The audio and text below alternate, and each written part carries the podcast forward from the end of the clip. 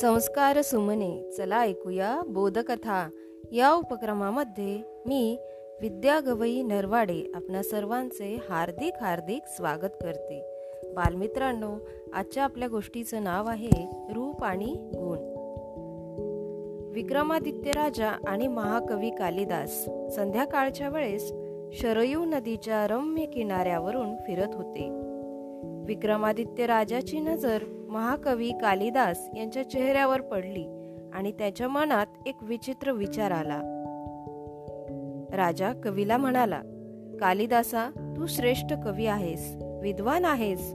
मग ईश्वराने तुझा चेहरा का बरे सुंदर नाही बनवला?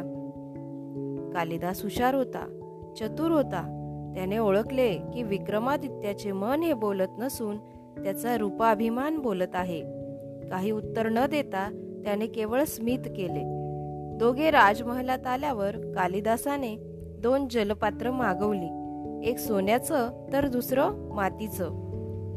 दोन्ही जलपात्रामध्ये पाणी ओतले. थोड्या वेळाने राजा पुढे भांडी ठेवून विचारले महाराज या दोन पात्रांपैकी कोणत्या पात्रातील पाणी अधिक थंड असेल? राजाने उत्तर दिले मातीच्या भांड्यातले.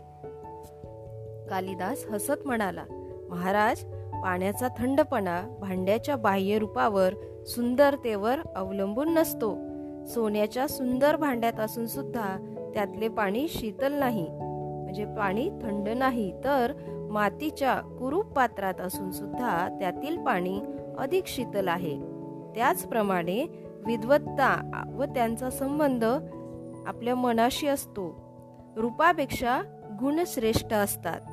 व्यक्तीचे मूल्यमापन किंवा परीक्षण केवळ त्याच्या बाह्य किंवा शारीरिक रूपावरून करणाऱ्यांनी वरील गोष्ट नेहमी लक्षात ठेवली पाहिजे.